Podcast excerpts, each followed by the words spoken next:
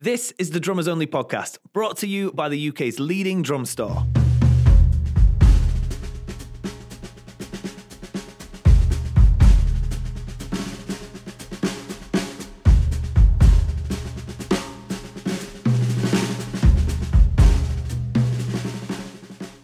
Good afternoon, good evening, everybody. Drummers Only podcast, episode number 67. And we're here, delighted to be here with a wonderful Claus Hessler. Evening, Claus. Good evening. My my pleasure over here, Chris. Um, so if if you're new to the podcast or, or you're new to playing and, and you haven't met Claus yet, he is um, a world renowned educator, drummer, author, performer, clinician, um, based in Germany. He has taught and teaches uh, the University of Music and Performing Arts in Frankfurt, the University of Popular Music in Mannheim, the Vocational College of Music. Uh, he does private lessons and he also has a drum and kinship project with the wonderful Annika Nilles. And he's also got his online education site, the wonderful openmindeddrumming.com. Claus has written articles for every major drumming publication there is. He's played on just about, I think, just about every single major festival there is, including PASIC, which gained him a standing ovation. He has oh released uh, one, two, three, four, five, six, seven, eight, nine books and DVDs combined on a variety of different sources. Um, Mapex artist, Sabian artist, uh, Promark artist, Evans artist, Gonebop. He plays for a wonderful organ trio called Flux, who I'm a fan of. Um, yeah, he's um he's a very very well respected man, and it's a pleasure to have you here. My pleasure, and thanks for having me on the show. no, no worries. I mean, just those things alone, people would probably tag out of a career there, because that and the this sort of length of time since you started playing is is a, a, monumental amount to achieve, man. Um, that's pretty pretty good, pretty good going so far. Thanks. Um, I sort of I sort of came to you. You're playing in a variety of different ways, but I think the thing that that uh, I associate you most with, perhaps, is your love of rudiments and rudimental drumming, mm-hmm. um, and your your study and your your presentation of all of all things rudiments. Where did that start for you, man? Because it's not something that people really put as much time into anymore. That that is correct, yeah, and uh, and at times you even run into people who would say, ah, you know, rudiments. That's ah, that, that old-fashioned stuff. I, I, it, it's it stinks somehow. It it's not cool, isn't it?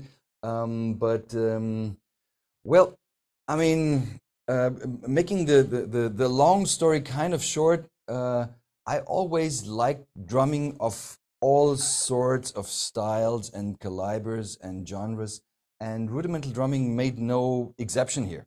And, um, and of course, um, when you look into um, uh, when you look into any sort of, uh, I mean, uh, like teaching scenario, of course you have to uh, to include things like uh, being able to play some some Charley Wilcoxon, some some Pratt, or some of the standard rudimental sources. But uh, one thing I ran into relatively early on was there was a um, a say mystery about how do you actually play those rudiments? How do you interpret them? How is the spacing with the double strokes and how about the drags and how about the flams and and what are these patterns supposed to sound like? And um, and uh, most of the answers only came relatively late when I began uh, to study uh, both uh, Swiss rudimental drumming, but also French ancient rudimental drumming. And that presented a lot of answers, of which I thought 11 out of 10 drum set players didn't have those answers. So, and, and, quite some of it um, also worked out great as a huge source of inspiration for my drum set stuff as well.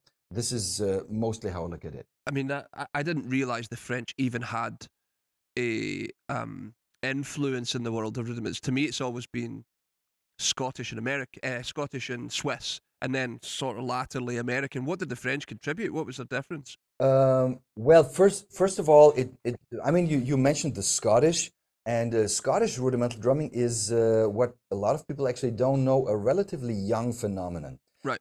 The, it came into life mostly through a connection between the late great Dr. Fritz Berger, who was, let's call it the Sanford Moeller of the Swiss, Okay. if you if you will, or some some kind of legendary drum instructor uh, in Switzerland, and he was good friends um, with uh, a Scottish drummer by the name of James Catherwood.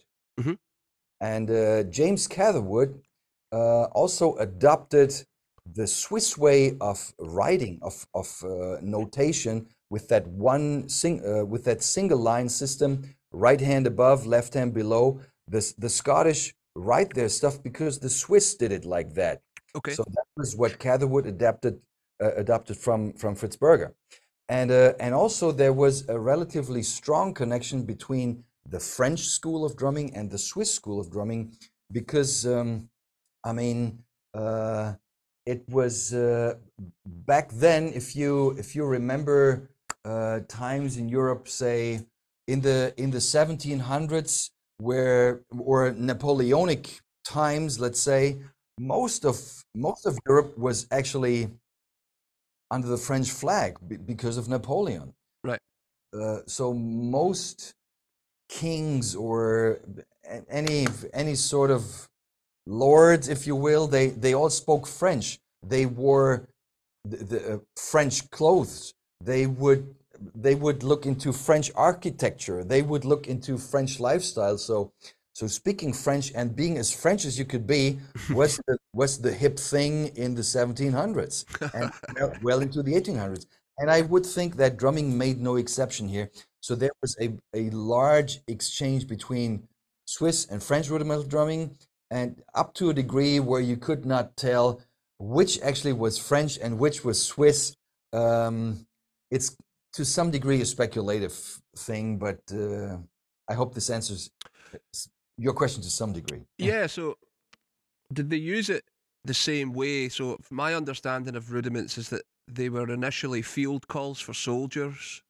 Basically, yes, and uh, um, and the story goes, although you cannot really prove that exactly, but the story goes that the Swiss, uh, that Swiss mercenaries, Swiss soldiers, were the first ones to use fife and drums um, for organizing their actions on the battlefield. Right.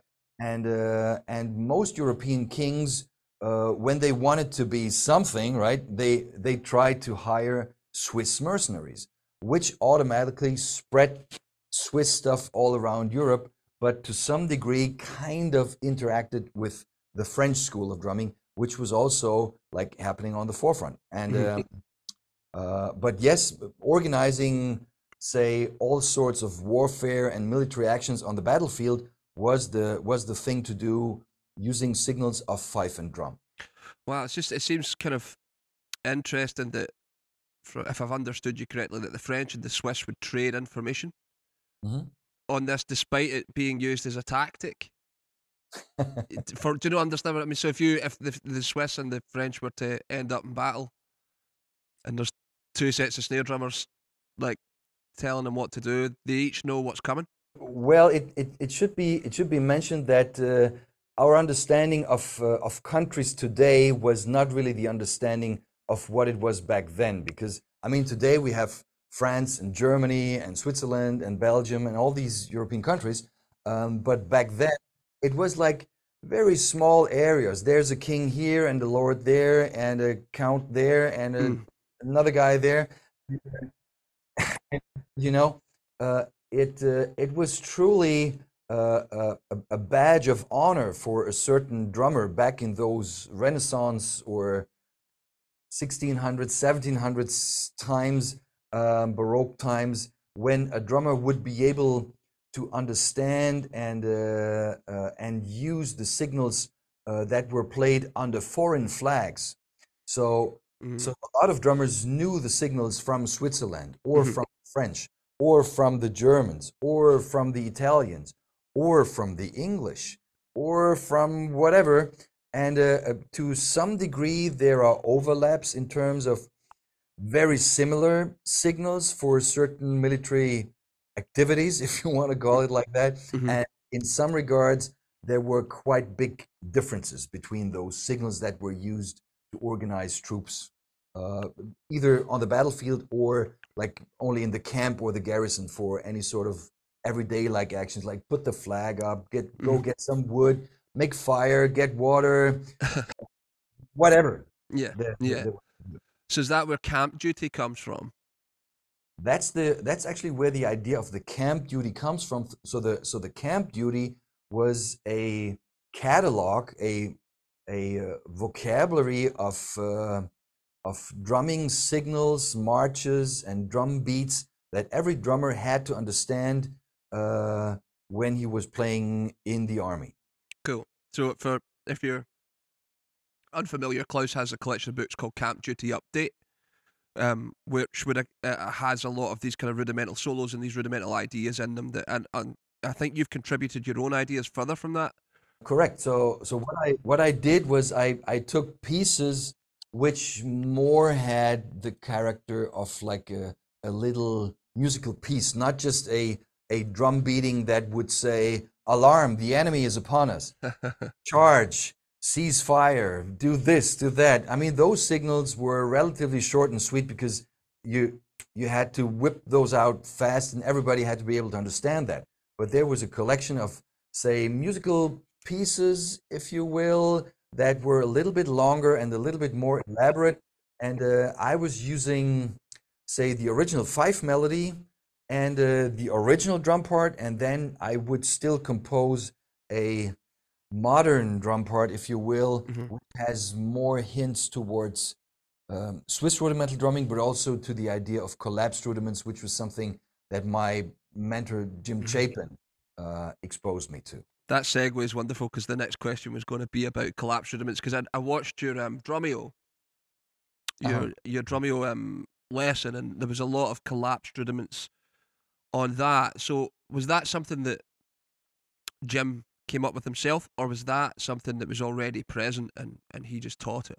I think it's once again one of these things that uh, of of which I guess Jim really invented that the idea of taking a certain sticking and collapsing distances between the notes, but without changing the original sticking or expanding the distances between the notes. So the sticking would still be maintained, but the rhythm would be different. And um, and I think it's just another of these originally Chapinistic inventions that he made, along with, of course, his his famous book on on independence, Advanced Techniques, uh, Volume One. Yeah, I mean, it, it, it's it's quite an amazing thing when you start to look at it because it, it sort of it's like a little key to unlocking rudiments at times. Like I I think it was a flam accent and a paradiddle are basically the same thing, the same sticking. You just you just condense it into a flam or, or widen it out. It is, yeah, correct. Like that, the light bulb that goes on when when you start to look at it like that's amazing because it means that you already have all the information, man. You know, so for you, what's the natural extension of that as a player for you? Is it is it taking it to the drum set? Is it taking it away from the snare drum? For uh, like this kind of idea of rudimental study, what do, what do you want to do with it? What do you see as your goal with all that? Well, to to me personally, what what I take from that is a vast variety of of ideas for my own improvisational stuff. Mm. Creating a drum solo uh, is usually always connected with uh, okay, I, I need to understand some some basic motifs, some sort of themes that I want to use. I have to have a couple of ideas and different parts to the drum solo, but uh, where do I get those ideas from? And my go, my number one go-to source is collapsed and expanded rudiments. And, Right. uh, long story short, So, so like, do you would you take a, you know, take a, a, a any kind of rudiment and isolate a, a hand to to figure out what the rhythm is and, and what the melody is from that, and then create it from there?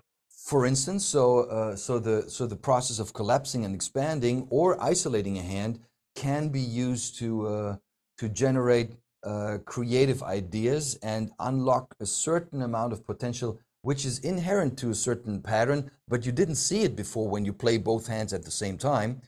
But uh, at also at the same time, when you isolate one hand and and you practice that in front of a mirror, let's say, in the best possible case, you you also have much better means to uh, to improve your movements because just isolating one hand, uh, I mean, uh, makes it much more obvious of what the smartest way to move actually would be. So it's also a, a pretty cool tool to help you improve your technique in terms of streamlining your motions. Wow, okay. I've never really thought about it in terms of motion before. I've, I've kind of always thought about it in terms of um, just melodies almost and, and, and just a rhythmic structure. Yeah. Um, oh, it's gonna, I'm going to scratch my head for a couple of days now thinking about that. But um, it's no secret as well that you studied with Chapin and, and, and um, for, for those of you who, who maybe don't know who Jim Chapin is or was, Jim was a sort of world renowned educator that was the foremost authority on the Moeller technique because um, he studied with uh, a, a fella called Sanford Moeller who had observed uh, rudimental drummers playing and, and, and saw that these guys could play really quickly, really loudly, but with as minimal effort, which to play outside on an old school um, rudimental war drum is no easy feat, right? Correct. So what led you to sort of investigate Moeller technique? Well, um, I, to, to uh, frankly speaking, I didn't really investigate on molar technique. I, I, I more or less ran into Jim when he was uh, visiting Germany, and uh, um, and and of course I knew who Jim was, but I was the the only thing I was aware of was his book, Advanced Techniques for the Modern Drummer, Volume One. Um, but uh, yeah, I had heard about Moeller technique, but uh, I, I, I didn't really understand what it was. I, I had heard there is such a thing as Moeller technique, but I had no idea what the details or the characteristics were. Mm-hmm. Um, so uh, shortly after uh, I ran into Jim, he was uh, he was um, he was having an engagement with a private drum school that I was teaching at at the time, and uh, um, and and the, the guy who was running the drum uh, the drum school, who was my former teacher, um, he sort of uh, say. um, he, he just said, "Okay, your your in-laws they they have that little hotel and the restaurant, and here's Jim. So Jim's gonna stay here for the for the for the rest of the week. You take Jim and and and you take care of him goodbye. Thank, thank you. Nice talking to you. so, uh, so that was how the story started, and uh, and we're speaking 1990 here. Wow. Okay. So it's just been a sort of a study from then, really. Very much so. Yeah. When when actually I would say not a lot of people were into Moeller technique. It it only say when when when people started being interested in Moeller technique, I already had like mm-hmm. let's let's say at least 10 years of studies with Chapin under my belt which uh, which was a, a, a, pretty cool advantage at that point. Yeah, big time. It felt like it became one of those really fashionable things for a while. Um, like everybody got into it. You know, I know guys like Dave Weckl looked at it a lot because he had some actual real issues. He had some real fundamental health issues, I think, with his with his playing and his hands. So it, it helped him a lot. I would I would think so, although the the, the, the, source that, that Dave went through was a little bit different and uh, and uh, and here is quite a uh, quite an interesting topic about Moeller technique because I mean a lot of people uh, think they have it down and a lot of people think they they are explaining it and teaching it in the original way but uh, what I actually get to see is there is a quite a a, a, a huge deal of of misconception and mysterious information, which which to a, a large degree isn't really super cool. But this is how I make money. But don't tell anybody. Yeah, it must be interesting if you've if you've studied it from pretty much the source to see it being kind of diluted because there's you know there's there's I've seen some people online argue that you you don't need it now because we're we're not playing drums the way that people did back then. The, the drum set can be set up in a way that doesn't need that simple mechanic. But for me, it's a kind of no brainer. if for, for for me just in the same way and uh, and of course we do not walk through a forest with a 16 by 16 field drum hanging at our side and uh, Mhm. and and bashing out some some military signals to inform soldiers that the enemy is upon you that of course that of course not. But uh, but i think uh, if if you at some point look into a more comfortable more fluid and uh, at the same time efficient way of movement i guess there's hardly a way around using Moeller technique to some degree. We may argue to which degree you use it and uh, and i'm and i'm not that kind of person that says oh th- this this technique is wrong so your playing is not good Mm, sure. I'm the most liberal person when it comes to discussing technique, believe me. And Jim would say, uh, if somebody tells you there's only one way to hold a stick, run the other way. Mm.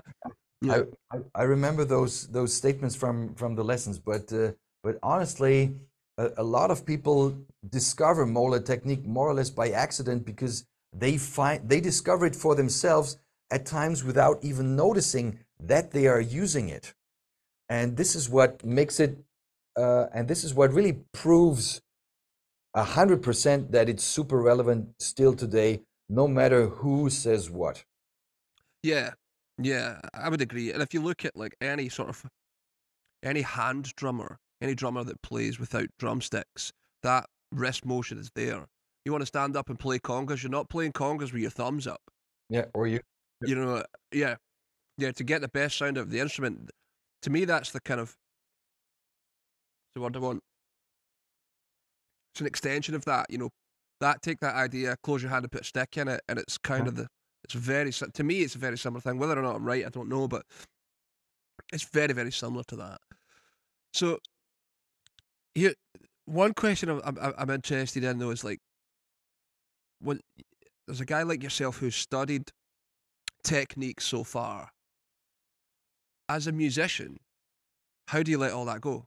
you you have to forget about it and that and and jim was uh, in his teachings he was very serious about that uh, and when and uh, and i remember situations when people were having a lesson and they and they had asked me to still stay in the room because uh, because their english was not that good so i stayed in the room and they asked jim that question jim how would you like me to to practice all of that and and a standard quote of jim would be Give me 20 minutes in front of the mirror daily, and when you go on stage, forget you know me.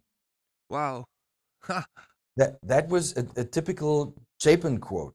When you go on stage, forget you know me. When you go and play music, you just play and forget about the rest. If you realize at some point it's challenging for you to get your ideas out on the drums, well, even then, don't think about that on stage. Strike the drums, drive home, go to your practicing studio, and then the next day you're going to find out why that was, and uh, and you investigate further on that. But then, when again you go on stage, for, forget technique. Don't think technique, or I would even say, don't try to not even think when you go on stage. Was that easy for you? No, Do you still have to work on it? I mean, the that sort of of mental uh, status that that you try to be in when you go on stage is, I guess, something that you always work on. Yeah, because I've watched you play, man, and it's just it's it's just all all there. But at, at, at no point do you feel or do you sound or do you look like you're working anything out.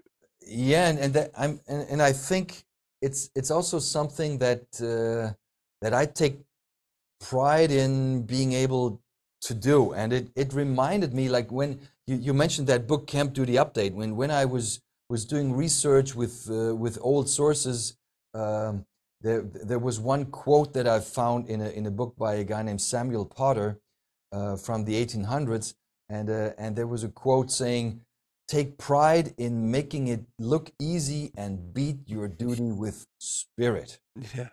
But take pride in making it look easy is something that uh, that very much responds or, or resonates with me because uh, when I when I can make things look easy, in in the best possible case, it really is easy. So when I'm practicing, one of my most important goals is it has to feel easy. It has.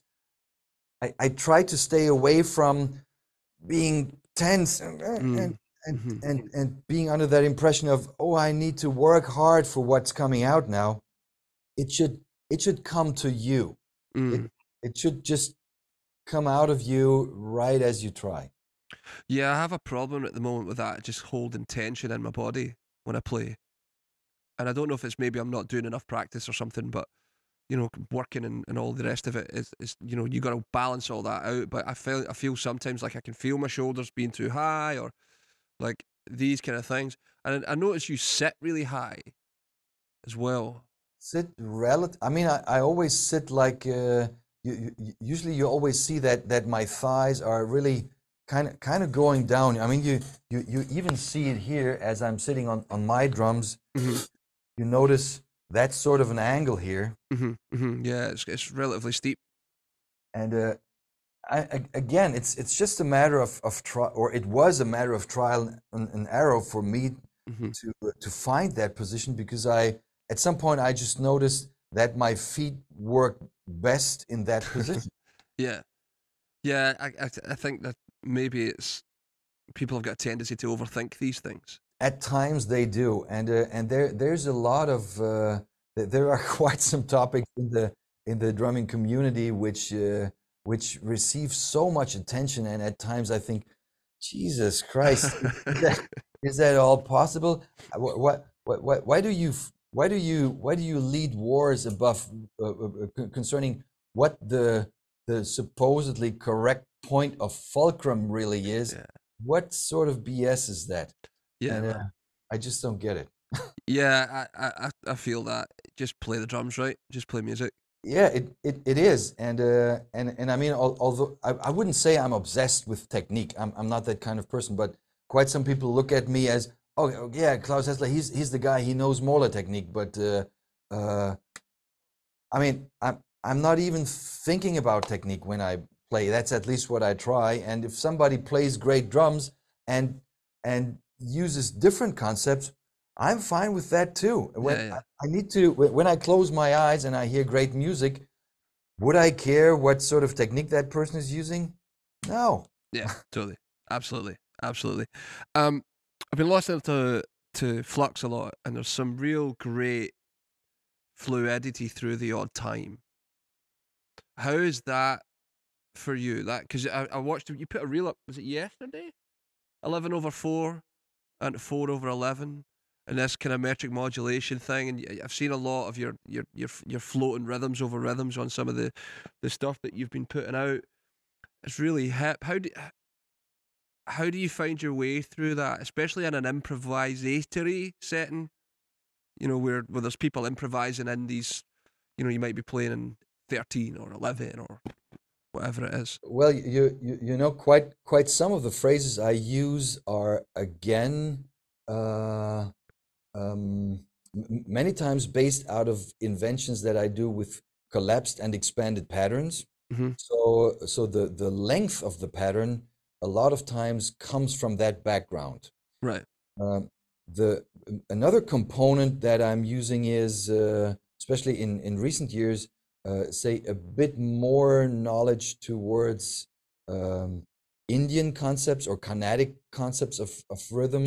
Sure. Sure. Um, so uh, so that also helped me a lot to better understand, uh, uh, say, odd time signatures hmm uh, or or say more exotic arrangements of subdivision Mhm. or or the the related polyrhythms resulting out of that to some degree it's also um, th- there's also a common ground between certain rudimental um, applications which are also traditionally even organized in quintuplets or in septuplets it's just Hmm. the, a lot of the drumming people out there are not always aware of that because it's it's more it's it's just one more of the of the rather well kept secrets but but it's it's it's not really rocket science at all and uh, and I think my ability to uh, to move sort of comfortable through most of these um,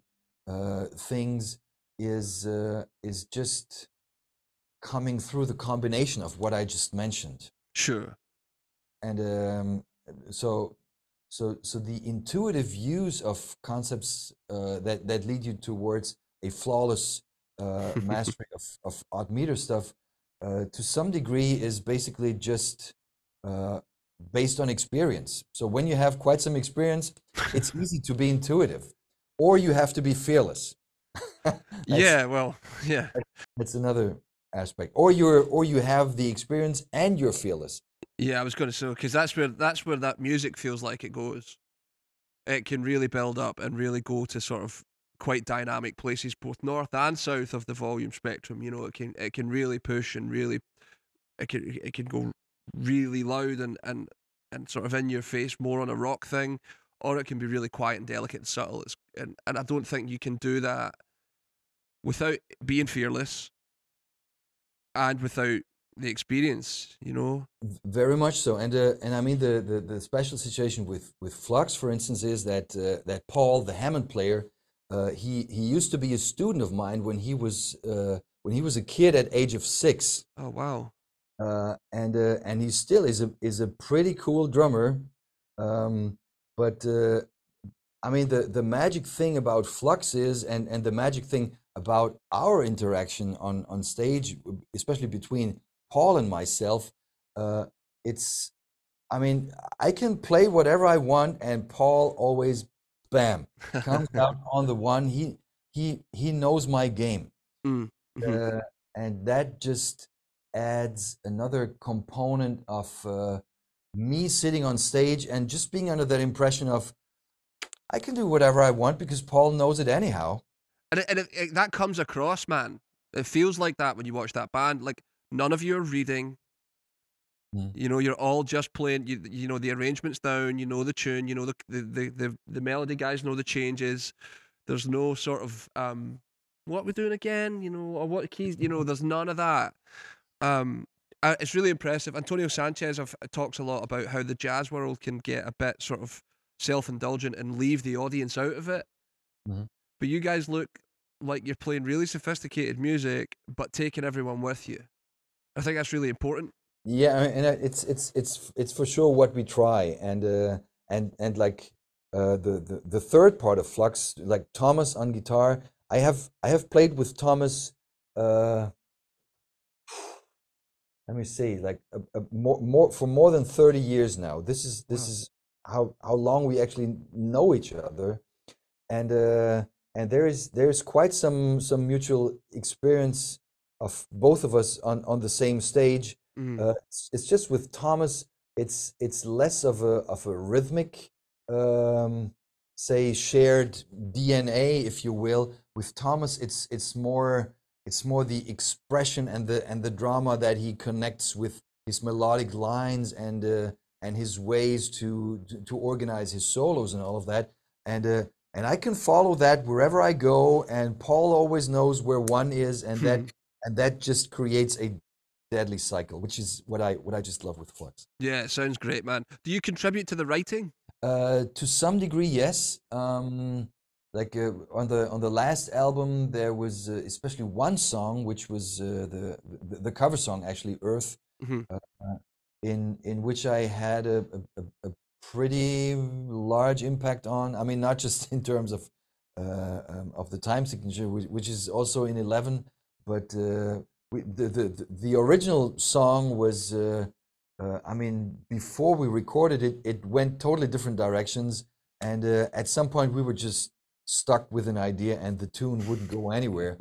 And uh, so so I sat down at my piano and organized some chords and I said okay Thomas how, how about you finding uh, another another melody on that? And he would look for the melody and so it, it was really like a like a, a, a joint venture of the three of us uh, mm. with each of us say throwing something in i'm really i'm always really interested in talking to drummers about how they write because I, I i've written a lot of music in the past and and a very similar kind of jazz rock thing as well and it's interesting to hear how people approach like do you have a particular approach the, and I'm, I'll lead this with I like to write with limitations in place.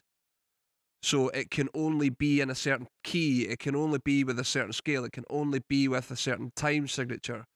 Because I find if I've got too much information, I just like ah overload, you know.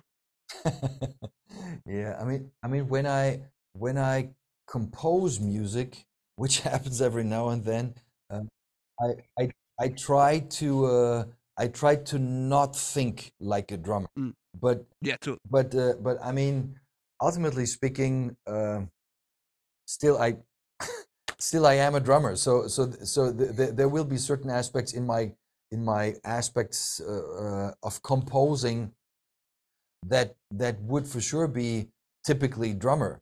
But uh, but I'm more attracted by the the chords and the voicings and the melody and, and Mhm. all that. So I'm so so rhythm and time signature and and all of that is what I think the least when I when I compose music really. hmm And do you do you then have to sit down and be like, right, how am I going to play this? Um, in- in the I mean in the in the beginning I'm just looking for chords. I'm I'm Right. looking for for harmonic structures that I like.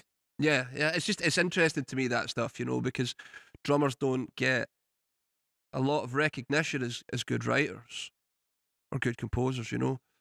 When typically they make really good composers because and much like they make really good sound engineers because of where we sit. Correct, and uh, and I think the sound engineer thing also um is is basically just because of the fact that that that we are conducting a little orchestra here. Sure. The- It's it's very similar as a.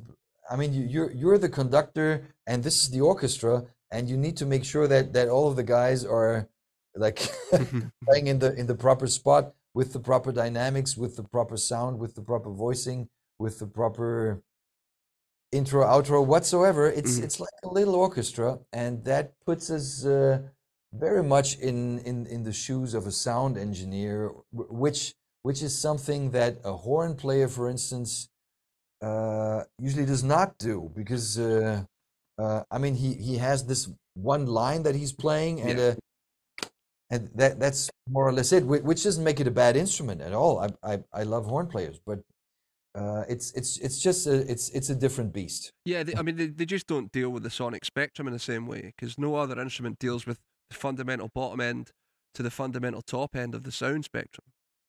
You know, from ba- from bass drum to cymbals, it, it, it, it goes all the way from bottom to top. You know. correct. Um.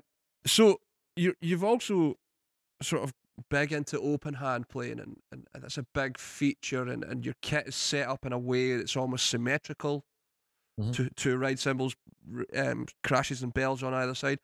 Mhm. How did that come about for you, man? Um, well, the, the the the short version is I when I started out playing drums as a kid at age of four and something, uh, I I started to play open handed.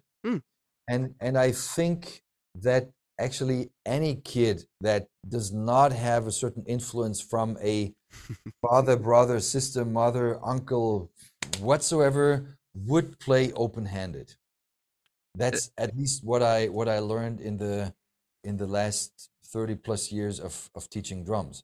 So I was starting out playing the drums open-handed as well, and I only began to cross my hands when people told me to do so. so uh, um, and uh, and I'm I'm cutting out a lot of information now, but I only switched back to uh, uh, to playing open-handed somewhere in the beginning 90s when uh, when I then ran into uh, into Dom Famularo, um, who more or less forced me to start writing the open-handed books together with him, uh, open-handed playing volume one and 2 Mhm. With uh, forwards from Billy Cobham and Simon Phillips and Kenny Aronoff and uh, who else? Will Ooh. Kennedy, we still had, Mhm. and um, uh, and that was when I when I sort of went back to playing open-handed, and uh, and I'm doing so ever since still. Are you ambidextrous or left-handed? I am no, I'm right-handed, and I also prefer my right foot to play bass drum. But uh, but in the process of uh, of looking more into the details of open-handed playing, I figured that not every left-handed person is also automatically left-footed. Mm, yeah. So that was something that I learned from pretty early on. Just as in the same way, uh, I mean, left being left-handed or right-handed, that's not something like a like a black and white thing. Yeah, totally. You have many different degrees, and somewhere in the middle, you have ambidextrous people, but but that is actually super hard to find and uh, and uh, and I mean like today where I would say I mean most of what my right hand does my left hand is also able to do Mhm. but still I catch myself with certain preferences uh, like I, I I rather like to play ostinatos with my left hand because I understand my left hand is better with ostinatos and then I can Hmm. do all the hip shit with my right hand and um, so, so there are still certain preferences, although technically I could use both hands, but uh, but same you find with kids that are growing up bilingual. They they technically they can speak two languages, but still they have a certain preferences when they talk to their mom. Uh, when they have a bad market school, they use language A. But Yeah. when they when they speak to their fellow uh, pupils in school, they prefer to use language B because that's it somehow somehow feels better and uh, and i guess same goes for your choice of left or right hand it's, it's fascinating. I have a young daughter, like she's about to turn three, and, and she knows what drumsticks are now, and, and she picks them up, and she and I'm like, I just don't want to even cloud it. You know, just let her find her way with it. If she wants to do it, she will. But it's interesting. You say that if, if, if people weren't told, they probably would all just play open handed. It's I, I, I remember like uh, when, when i when i talked to billy Cobham once about that in, in terms of billy how, how was your first say formal drum lesson and he said yeah my, my father took me to a to a guy named specs powell and uh, and uh, and uh, and he had me sit down behind his drums and billy would start play open-handed. And uh, and the guy made that correction towards cross-handed and traditional grip. And Wow. and billy would say oh but mr powell how, how is that? Wh- why why why am i supposed to do that? And uh and the guy said because this is the way it's done. Yeah, yeah, yeah. I mean, there's there's you hear stories of people who are left-handed that are forced to play on right-handed kits. yeah. And uh You know, and that's bonkers. Just switch it if, if that's how they want to play. Just let them play. and and Im- imagine we are we are we are the chosen folk that is able to organize the instrument in whatever fashion you choose to Mm-hmm. I mean, if you play piano, the, the keys are like the keys are, okay? But but we can make up our own instrument. Uh, so and and uh, and whenever you don't use that advantage, how stupid is that? that's funny, man. Yeah, I agree. I agree. Interesting. Um, so massive educator, been teaching for a long time now at a variety of different colleges. What's your approach to education these days, especially in academic education? Because it's one thing to, you know, camp duty, that's a, a specialist topic. You know, how do you take that stuff and then give it to people to go out and make a living? um, that's a that's a good question. I mean, I I think number one, when you when you pick any instrument, I think it's always a, a, a healthy aspect to to look at yourself being an what I choose to call an eternal student. Mm. There is no end to learning. Um, so so being under under that mindset is actually something that I find super helpful. Okay. Uh, next is, um, I mean, I, I usually ask people what their passion and what their musical imagination really is. What's what's the kind of music that you're strongly, say, navigating towards? Mhm. Uh, and okay, so so you tell me you you like the band so and so, and you like the drummers so and so and so and so, and uh, and and those are your role models, and you want to play like them. Okay, so let's look into what makes them the bands or the drummers they are, and let's look into the the the, the different means and and tools that they choose to sound the way they sound. Mhm. And uh, uh, and and once say I educate my student towards that, I I got them on the hook. And uh, and once they understand what this not really secret formula is, but uh, but what the, let's call it what the formula is. Why why does drummer so and so sound like that? One, once I look behind the curtain, I, I find the tools to uh, to understand more of these imitation games. Let's let's put it this way, and uh, and from there there is no end to learning.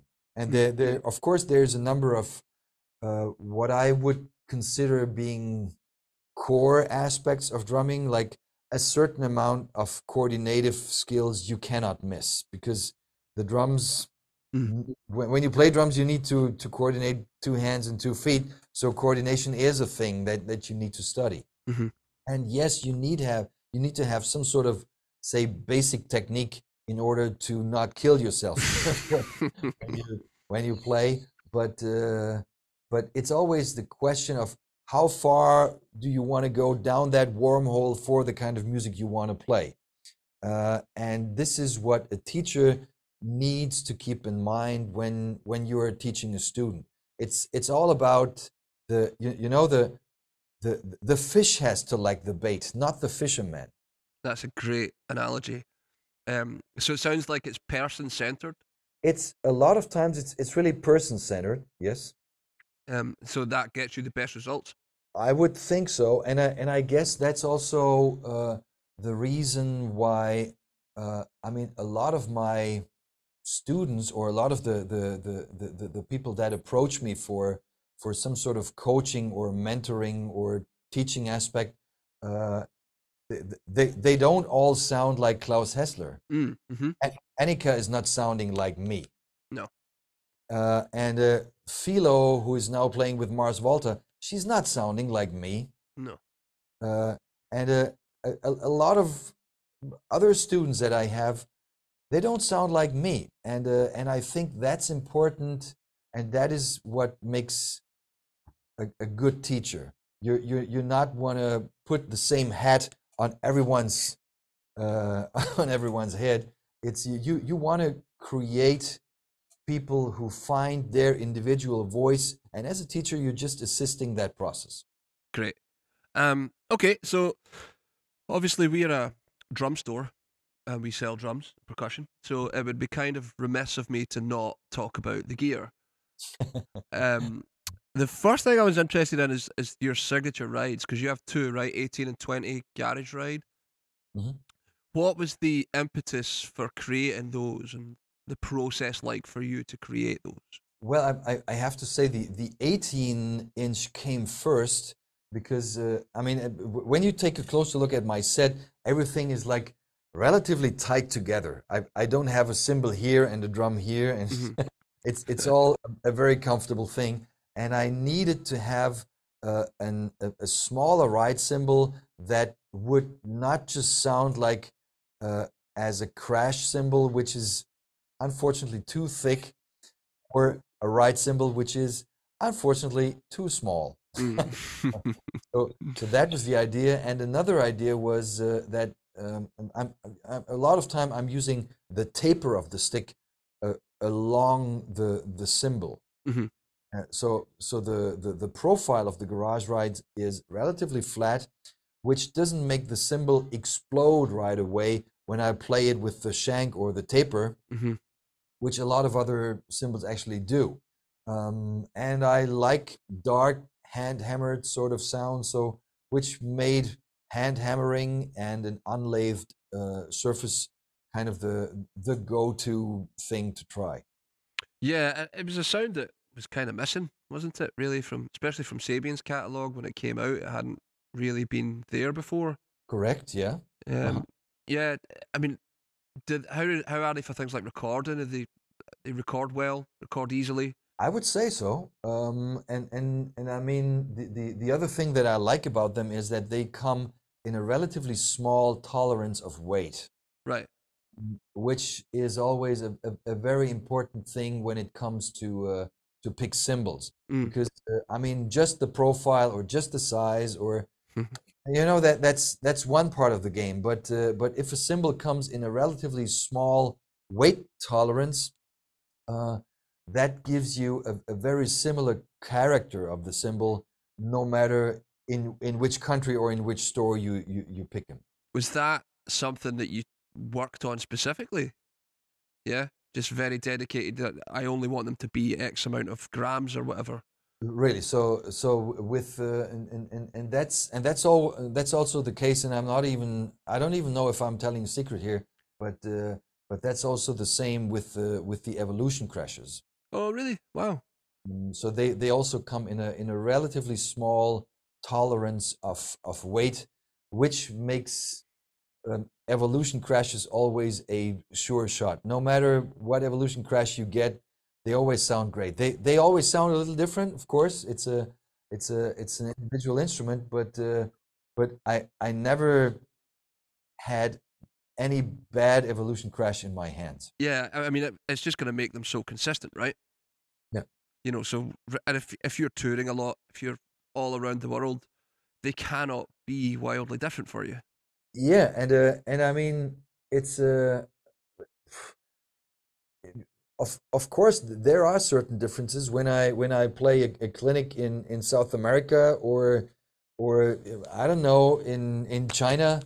Of of course the cymbals are different, but but they but they're always kind of cool. Yeah, I, I mean, I mean, like they're going to be like if they're in a range, you know what you're getting pretty much. Right. So uh, so I'm not really stuck with with any sort of cymbal range. Mhm. It's just like for crashes, I always go with either extreme crashes, Mhm. HHX, or I go with evolution, or I go with legacy, or I go with with the new complex crashes, which are Mhm. also pretty cool. So these are usually my go-to crashes, if you if you will. And and, and also there there's a certain range of, of hi-hat cymbals that I usually prefer, like either fierce hats or click hats, Mhm. or the new complex hats, or artisans, which are always great for sure. Mhm. Um, and uh, and usually I'm I'm never stuck like I want exactly that cymbal with so and so with this kind of weight, and uh, Yeah. It doesn't work that way. No, no, uh, that that'll open up things in your playing as well. That'll open up ideas because you know Yeah. what whatever that sound is like that day, it's Yeah. gonna it's gonna change what you play, right? Sure, absolutely. You you play with the cymbal. You you you treat the cymbal in a you you you you really don't treat the cymbal just like something that you bash on, and uh, but you you you play with it. You treat it with respect as a musical instrument. It's not just a piece of of metal or copper and tin. It's a it's a musical instrument. Yeah, I think people can forget that. I think it's really easy to forget that cymbals are instruments. They they are. Yeah, I mean, you look at the old jazz guys; they're playing with two cymbals and getting all these sounds out of them. I, I remember one time when I when I did a a uh, a masterclass and and also a performance with a band uh, with with together with Chapin, Mhm. and and I was sorting out gear and uh, and which obviously included cymbals. So I was saying, Jim, what what kind of cymbals would you like to have? I have a couple of Sabians here, so so you you just make your choice. And uh, and he said, well, give me a good 18 and I'll play the whole gig. Forbes, what, what do you say? at, at 118? I said, yeah, I mean, that, that's how we used to do it back in the day. You had a good 18 cymbal. That was it. You did all with that.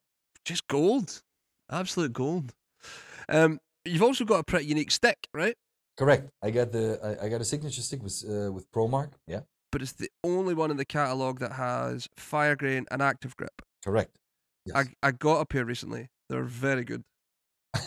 uh, very good. I, I, I tried a pair out. Um, I, I, I like them a lot. I've, I recently started playing ProMark, and, and these are these are pretty cool. Yeah, and I'm, I'm I mean I'm I'm pretty proud of them. That they are a, a bit different in terms of length, and they have the the longest taper. Uh, I mean even a longer taper than the uh, than the rebound models in the ProMark um, range, and the, the tip is slightly smaller than on a than on a, a usual 5A. but uh, but the diameter of the stick, all in all, is kind of five a ish, but it's half an inch longer. And uh, and you, you know, in the in the beginning, I thought the fire grain, you know, it ah, it, just looks cool, but it it's some advertising thing. But but actually, really, I I play a pair of these almost forever at times, and uh, like like the the, the the one I have here Wow. and and I and I've been playing that now for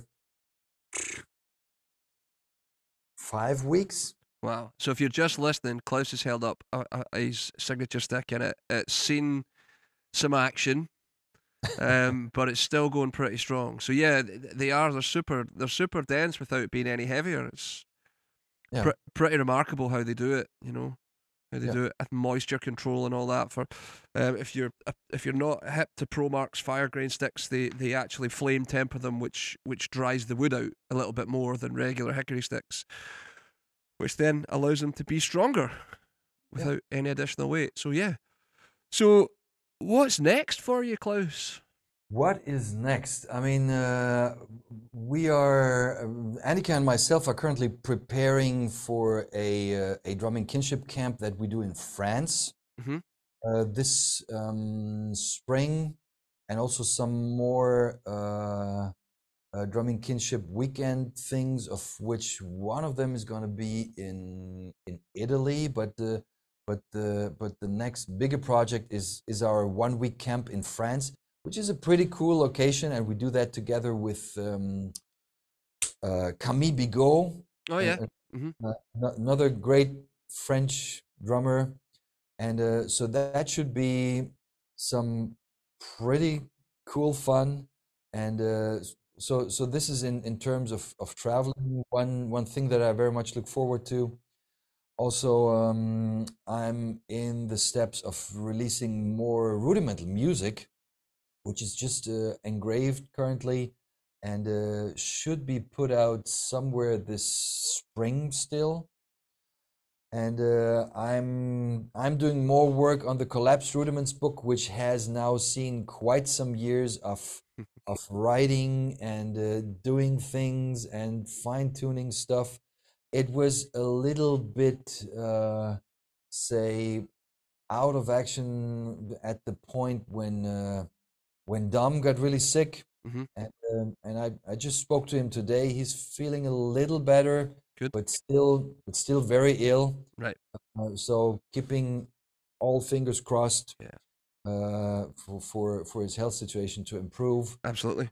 Mm, Yeah, but th- this is going to be the, the the next bigger project uh, that I need to that I need to put out in terms of educational book releases. Great. And just um but we never really spoke about it, but just maybe a word or two about open minded drumming so that people know if they want to come and check out some lessons, what to expect there. It's Yeah. not expensive, guys. It's like fifteen pounds or something per month for your subscription. Yeah, and um, I mean, what, what we do with open-minded drumming was more or less uh, inspired by the aspect of we, we wanted to put out information which is streamlined in terms of non-redundant. We we we tried to to just boil it down to okay, here's the information. It's legit. It's reliable. It's trustable. Uh, you use it. So so that was one important thing. We also wanted to have information which is non-conflicting. And uh, and yes with a number of drumming topics you can have different opinion on on a couple of different things but what do you do if one instructor tells you you need to do that and the next day somebody says no no no no no stay away from that. So and you find yourself in the middle and you say jesus christ what am i going to do now? Yeah. Um, so on top of that, we are hosting monthly um, online live meetings, which can be practice sessions with either myself or Annika or of the other instructors that will still be presented with open-minded drumming. Um, so that's a pretty cool thing. Uh, we also got quite some topics out which you won't find anywhere on on Planet Drum. Just like say, for instance, Swiss rudimental drumming, starting from scratch, which will make you look at Charley Wilcoxon from a completely different perspective. Amazing. And uh, and also we host a a drum camp uh, a yearly drum camp, which is usually taking place in August. And um, I hope I'm I'm not saying too much, but this year we are doing this even in a in a in a drum and bass like format, which will include a important drum set player from the UK and an important bass player from the UK. Amazing. Great. Well, it all sounds uh, it all sounds magic. And if you want to find Claus on the internet, simply put his name in, whether it be Instagram, Facebook. You, it's all all these handles on the socials are just Claus Hessler, two S's and Hessler. Um, thank you so much, man. It's been really informative. Thank you for coming on. Learned a lot. Um, so I, I really appreciate you taking the time out. My my pleasure. Always fun to talk drums. Great, man. If you're ever in Scotland, please come and say hello. Take care, man. Great. Thank you so much. Thank you. Thanks for listening to this episode of the Drummers Only podcast. Please leave us a review and make sure you subscribe. If you need any more information about us or any gear mentioned, head on over to drummersonly.co.uk and make sure you follow us on all of our social channels at drummersonlyuk. UK. Thanks for listening. Peace.